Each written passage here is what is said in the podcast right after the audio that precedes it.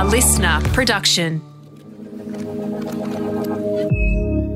I'm Katie Williams, and this is Live Better. This episode is how to wake up earlier. I think waking up early is one of the best life hacks out there. If you're like me and you pack a lot into your day, it's a guaranteed way to get more done by waking up early. You literally create more time for yourself throughout the day. I'm not really a morning person, but I'm lucky that because I've been waking up early for a long time, it's becoming easier for me. So at the moment, I wake up around six o'clock in the morning in the weekdays, and then usually like eight on the weekends, but my body clock is still waking me up at six sometimes. Some of the benefits of waking up early for me are feeling productive, feeling more focused, feeling calmer before I start the day. And it also allows me to fit my morning routine in. I can plan my day, I can stretch, I can make my bed, I can meditate or do breath work if I want to, or I can go for a walk or go for a swim because I just have more time in the day. But I know not everyone is a morning person. And if you're not a morning person, it can be hard to wake up earlier. So if you want to start waking up a little bit earlier, here are three tips to get you started. Tip one get enough sleep. Okay, I know this is really obvious, but a lot of us struggle with waking up earlier because we're so tired in the morning. Waking up and staying up earlier is a lot easier if we wake up feeling refreshed. And the easiest way to wake up feeling refreshed is to get enough sleep. On average, we know that most people need eight hours of sleep per night. So work backwards from the time that you want to wake up and figure out when you need to go to bed to get that full eight hours of sleep.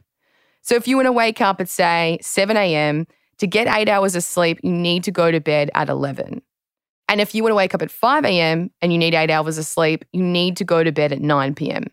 Also, make sure you're practicing good sleep hygiene before bed, like not looking at your phone and dimming your lights, so you can give yourself the best shot at getting a good night's sleep. Tip two ease yourself into it. Becoming a morning person is not going to happen overnight. It will take time for your body clock to adjust to a new sleep schedule. So, when you're just getting started, take it slow, get your body used to waking up earlier. If you're currently waking up at 8 a.m. and you want to wake up at 6 a.m., slowly wake up a little earlier each day. Maybe you could spend a week waking up at 7:45 and then a week at 7:30 and so on and so on until you're waking up at 6 a.m. Your body clock will start to adjust and waking up earlier should start getting easier once your body gets used to it. Tip three be disciplined with yourself.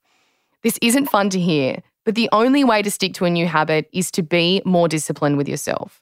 If waking up earlier and taking care of your health is important to you, you owe it to yourself to take it seriously. It may not always be fun to go to bed earlier so you can wake up feeling refreshed, but if it's important to you, make it a priority. You're the only one who's responsible for your actions, so show up for yourself and get it done. So, to summarize, get enough sleep, ease yourself into it, and be disciplined with yourself.